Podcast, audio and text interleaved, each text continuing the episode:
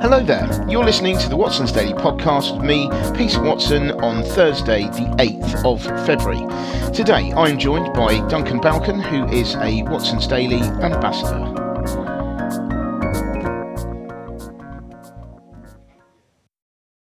Hi there, Duncan. How are you doing today? Hi, Peter. I'm very well, thank you. How are you?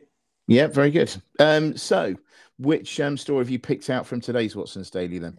Yeah, so uh, continuing, you know, my reputation as a fashionista, uh, Of course. I've, I've, picked another fashion story because There we go. Don't, hey, you don't, you don't want to uh, disappoint your public now, do you? no, not not at all. And uh, I, I should I should probably say at this point, like if people have never seen an actual photo of me or met me in person, I'm the least fashionable person on planet. Uh, no, I no, find this you- story no, really no, interesting. don't, So- don't don't do yourself down, Duncan. Um, you go for classic, the classic look, right? Black So on black on black, yeah, it's Yeah. a classic, yeah. Yeah. Slimming apparently. Yeah. Um, anyway, so yeah, fashion story um, from the FT.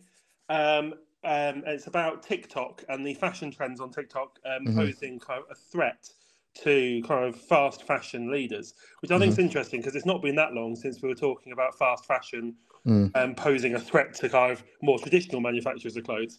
So I think it's interesting to see kind of another another evolution. Mm. Um, and it's kind of it highlights an interesting phenomenon. This story, whereby um, TikTok fashion trends um, are causing apparel re- retailers a complete headache because it's really difficult for them to keep up with the latest, the latest trend, the latest viral whatever it is. And we all know that when something happens on TikTok, it can explode and be worldwide within within minutes, within seconds. Mm. Theory, and I think when that happens with fashion, these re- retailers are really struggling to keep up.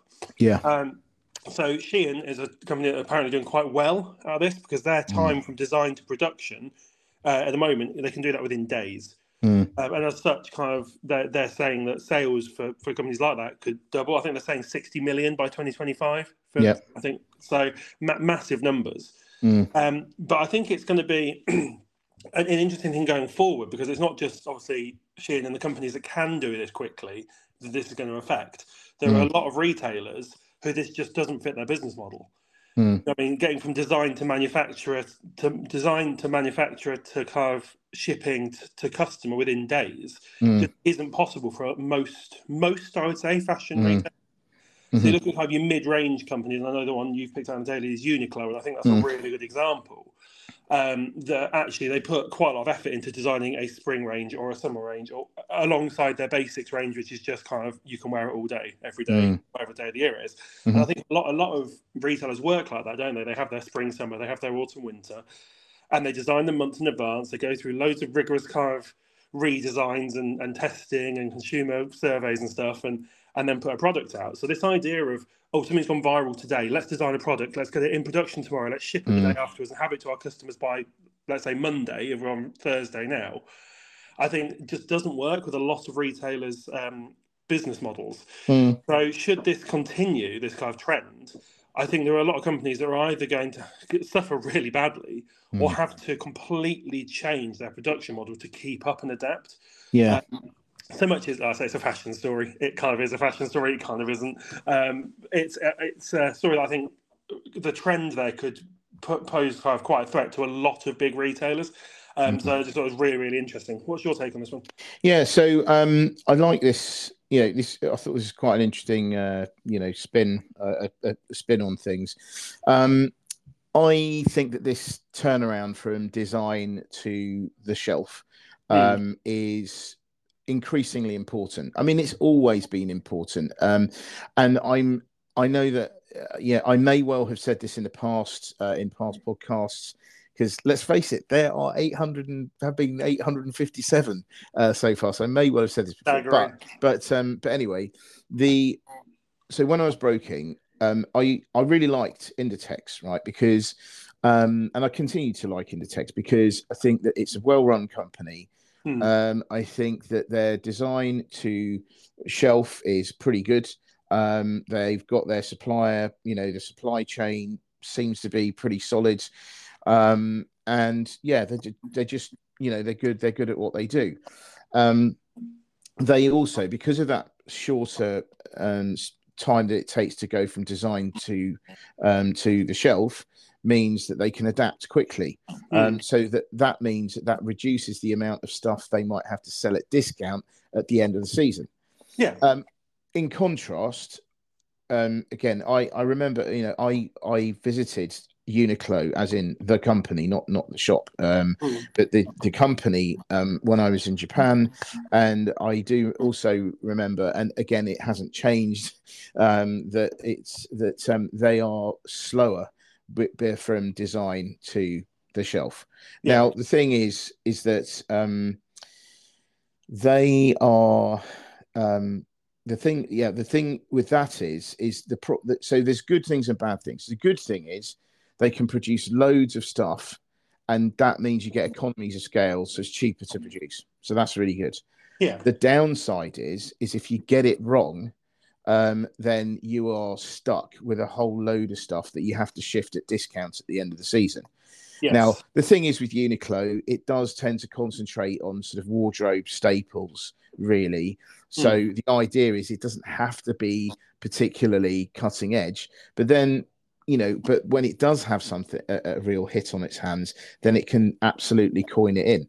So, Yeah. for instance, um, you know that banana bag thing or banana shape, but not a bag for your banana. That sounds that's, that sounds wrong, doesn't it? A for your a bag- no, yeah. but um, the the you know uh, the this sort of banana shaped bag thing Mm. that everyone um, likes that is very um, you know that obviously did really well so well that obviously Shein allegedly um, has been has been copying it right so um, you know so it's not all it's not always bad but anyway it just seems to me that um, these days that turnaround is becoming more important and Yeah. so therefore it is something that these apparel manufacturers will have to take into account but then again they could argue that the poor the allegedly poorer quality of the um you know that that you know that, that Shein gets away with with it because of the poorer quality of its finished article whereas you could argue that Uniqlo certainly and Inditex probably that the quality issue um, is very diff. Their offering is very different to what Shein has. Well, that that's it. That's the only thing I think. Like, if you were on the like the board of one of these companies, you might be sitting there going, "Well, actually, we don't need to change things because actually, this isn't our target audience." Mm, As I said, Uniqlo, much like we call mid-range, and it's all wardrobe staples. mm, The, the reputation is there for well-made products, and like you said, Mm. I like the fact you use the word allegedly, by the way. Um, but there are retailers that have a reputation for lesser well-made products, yeah. and a lot of the people that buy those are okay with that because they're paying significantly less for them. You of expect Mm. lower um, build quality. We're talking about this with Mm. Terry, they won't we, and Wish. Yeah. Um, you expect a slightly lower build quality. Mm. Um, but like you said, it, so you might argue it's not the target demographic. But then when you've got so many users Mm. on TikTok and so many trends that are being started on TikTok, Yeah. at some point I think you're going to have to kind of take notice of it at least, even if you sit there and go, not really our target demographic. I think Mm. at some point you're going to have to go, well, actually, should we should we try and get a few products out Yeah. there as a result because it's it's a massive marketplace that you're not tapping into. Absolutely. So yeah, like I said, fashion. We like talking about fashion on the podcast. Yeah. of course, like I said, course. we, we both tend to do wardrobe staples as our kind of everyday outfits. I would say It's so. quite an interesting thing. Neither of us really, to the best of my knowledge, well hold, oh, hold, on, hold on, though. Hold on, though. Sorry. Speak, speak for yourself. I I- I mean, be- obviously, I'm, I'm at the cutting edge here, right? no, not really. Um, dressing, dressing for comfort and function, as opposed to, uh, yeah. But anyway, um, the, well, on the odd occasion, you know, I, I, yeah, dress up, you know. Um, but anyway, um, so fair enough. So, uh, well, we've done fashion now. So, um, what's left? Let's talk about cars. Yeah, our other favourite topic. yeah. So, um, so anyway, so uh, today I thought there was a very interesting story about uh, about Ford. Um, Ford, you know, they had reasonable results, it seems. Um, but the thing that I'm latching on to today is the fact that it is trying to, it is talking about uh, its new strategy on EVs, which is to concentrate on the cheaper end of the market. Now, I think that that is a great idea if you want to sell EVs, right? Because one of the main problems, um, or the main hurdles, so there's a few main hurdles, aren't there? One is they're too expensive, and the Yeah. second one is range anxiety, right? Yeah. And and and and the network, you know, the, the concerns about the the charging network. Yeah, yeah. So the price thing sorts out the first thing, right? So people think, okay, this is good. I can cope. You know, there's an electric vehicle that I can actually afford, right? So that's that's good. Um, now the thing is, I think there is a bit of a downside with that. Now, um, I would suggest that let's say so. That my argument will be: what happens if it's really popular?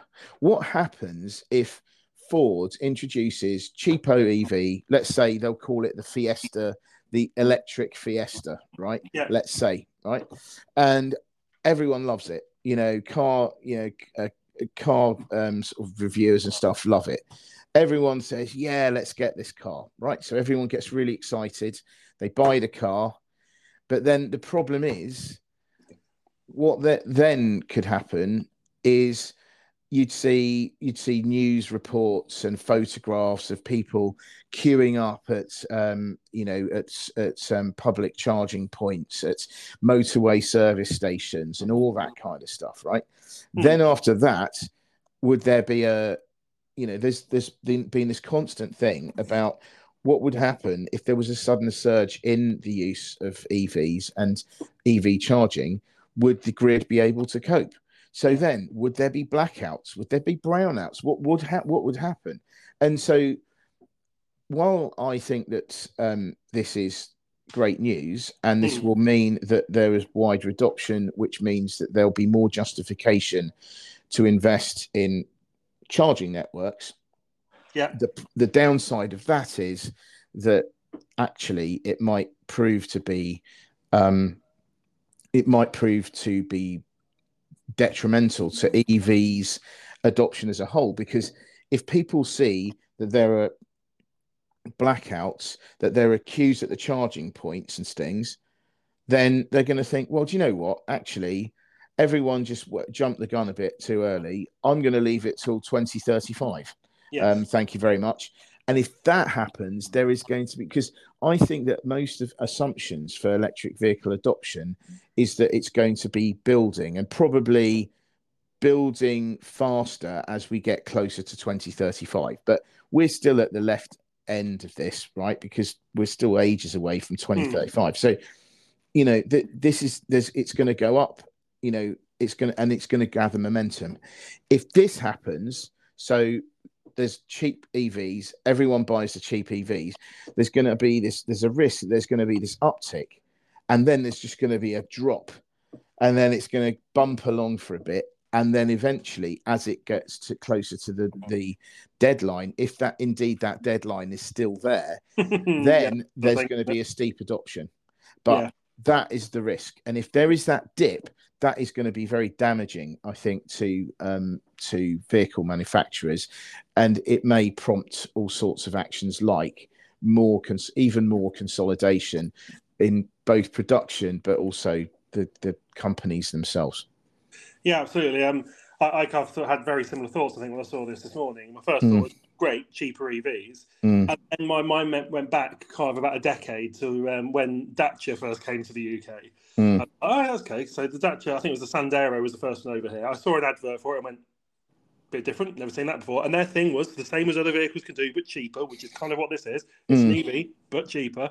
mm, And within months, they'd won What Car Awards, and then they were all over the place, literally all over the place. mm, And you see them everywhere. And I think, like you said, if if that happens with this cheaper EV, mm, the real risk is, like you said, it's the infrastructure just isn't there. mm, And I think you'd be relying on, I think, two things. One would be trying to keep a decent range in the battery, which Mhm. general pattern of EVs, the cheaper ones tend to have a lower range. Mhm. General pattern. Mhm. Uh, there are exceptions, but that's general pattern. And you'd also be relying, I think, on the majority of users being able to be completely sufficient uh, with um, home charging, Mm. Which I think and for that's a the lot of problem. people isn't the case. exactly and especially that's the thing with with the you could argue that with the higher end cars the people that buy those are more likely to have properties that can have that can cope with off street parking Yeah. um, the cheaper you, you go the more of the people um, who buy those are going to have on street parking and at Yeah. the moment on street parking charging networks are not good. No. So outside, of London, where they've, I think they've converted quite a few car lampposts, so Mm. contain them. If you go anywhere outside of that, mm, it's almost impossible to park Mm. at charge at home. yeah, And I think the other thing that I think because people see like more and more charging stations going around the country, I think Mm. it's also kind of worth noting that quite a lot of those, particularly at major kind of service stations and things, at least fifty percent of them are Tesla superchargers. mm, mm, So, and not all other EVs at the moment, I don't think, still can actually charge on one Mm. I mean, there, there might are- be a lot more charges, but then Yeah. you're looking at a, only about half the charging bank at. there are more agreements. I think Yeah. there there are more agreements coming in um, where other manufacturers can use those superchargers. Yeah. But Yeah, yeah, you you can definitely Yeah. register on because uh, I've probably mentioned before. I've I've got one now. Yeah, yeah. and um, on the app on the app that comes with the car, you can register a non-Tesla vehicle. mm, Um, mm, But my concern would be at the moment, obviously, that if, if, for example, these Fords couldn't do that, you don't actually have as many charging banks as I think people assume when you drive Mm. past a service Mm. station.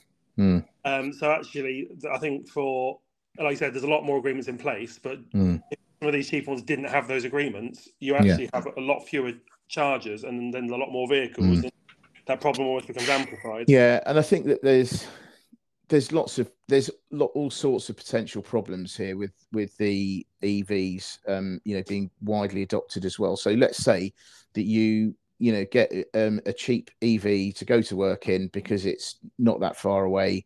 I mean, let's say you've got a 150 mile range. Let's say that's really low. I'd say 180 is probably quite, but anyway, 150 mile charge, right? That's fine for a lot of people to get to work and back. They might then charge at work, but then what happens though? Do they do they have to pay for charging at work? If they don't, is that discrimination against people who don't drive EVs? Does that mean that companies are going to have to pay those people more, like a, a petrol surcharge, or what? I don't know. I mean, it's, there's all sorts of things here, but I mean, like you said, I mean, the, obvi- the obvious way around that is saying that the, the car park should be paid for, but it's free if you're an employee and uh, charging is included in that, isn't it? Mm. Like, but I don't know what you mean though, because like you said, 150 miles is a low range. I think we were Mm-hmm. talking not that long ago, and I said a min, the electric Mini has got about the lowest range going, Mhm, and that's 145 miles. mm, Now, for a lot of people, that doesn't sound like a lot, but for a lot of people, for a daily That'd commute, be fine. That'd be, that'd be absolutely sufficient if you can Mm. charge at home. Yeah. I, I, I, that, I think that's the big thing is you're like you said the kind of the sort of people that might be looking at getting wanting an EV but getting it cheaper might not have the facilities at home to park multiple cars on the drive and charge them all at once. Mm. And I think yeah, but, and stuff like this, like a, smaller, I assume smaller car like a Ford Mm. electric, great in the city. Where's Mm. the most, most of a pain in the backside to charge in the city? Mm. And it, it's just like I said, there's, there's that disparity where if I think if they don't think about this carefully and they flood the market too quickly, Mm. you end up with, like you said, the opposite effect where people go, Mm. well, I can't charge. It's a nightmare. There's these negative news stories. There's people complaining about it all the Mm. time. I'm not going to get one. Mm. And the Ford have basically shot all the car manufacturers in the foot simultaneously because Yeah. no one, no one wants one. Yeah. And, and it, it's a really, I think, really kind of Mm. fine balance to get that right. Yeah, mind you, though. By the way, you said that it was a, a you know pain to to charge in the city. It'd be it's an even more of a pain to charge if you're going cross country. Um, Yeah, that's so- true. Yeah, so- very true. I found that out firsthand a few months ago. Tried to drive to somewhere near Glastonbury, uh, Oh, yeah. Castle Cary near Glastonbury. Mhm. Once I was off the the main road, in a sense, it was like, oh god, am I going to find a charger? Where am I? Doesn't that does that did that enhance your drive? Did it did it Um, make you did it make it more exciting? I'm going to be honest. For the first time in my life, I searched for a a fueling station, so in this case, a charging point, before I left. So I knew there was one the other end, which you wouldn't normally do. And you wouldn't normally sit there and go, "Oh, I wonder if when I park at this campsite, there's going to be a petrol station within Mm. 20 miles," Mm, because there will there will be one. yeah. Or unless you're li- you'd have to be in the Highlands, I think, somewhere Mhm. to not have have a petrol station that nearby. Yeah. But it just it comes back into that. Yeah, you end up having to plan more thoroughly. Mm, Which like for some people that would be an instant deterrent. Like having Mm. to plan when you're going to charge is an instant. No, I don't. Yeah, of course. Yeah. Wow. So, There we go. an interesting one. There we go. Well, look, um, that's a good note to end on. I think. Um, you know, we're losing charge ourselves. Um, so powering down yeah, weekend. Yeah, uh, powering down exactly. Yeah. So thank you very much indeed um, for your um, for your wise words today, um, as me. always. And and fashion advice. Let's let's face it. Um, oh yeah, I'm rocking yeah. my shorts and black t-shirt. Brilliant. Could not be more fashionable. Brilliant, brilliant. um, so anyway, thank you very much indeed. Thank you very much for listeners for listening. Um, we'll well, the podcast will be back again um, very soon. So just to, to say, my this year I'm changing things slightly. So we're going to be doing this kind of style of podcast from Monday to Thursday. On Friday, the idea is we, you know, there'll be like a guest podcast potentially. So not every Friday, but you know, a, a few Fridays. Hmm. Um, could be legal Liz. It could be someone else. It could be you know, um, and and um, yeah. So that's uh, just just so just so people know. But anyway, thank you very much indeed. Have a great day, whatever you're up to, and we'll we'll be back again soon. Many thanks. Thanks. Bye. Bye.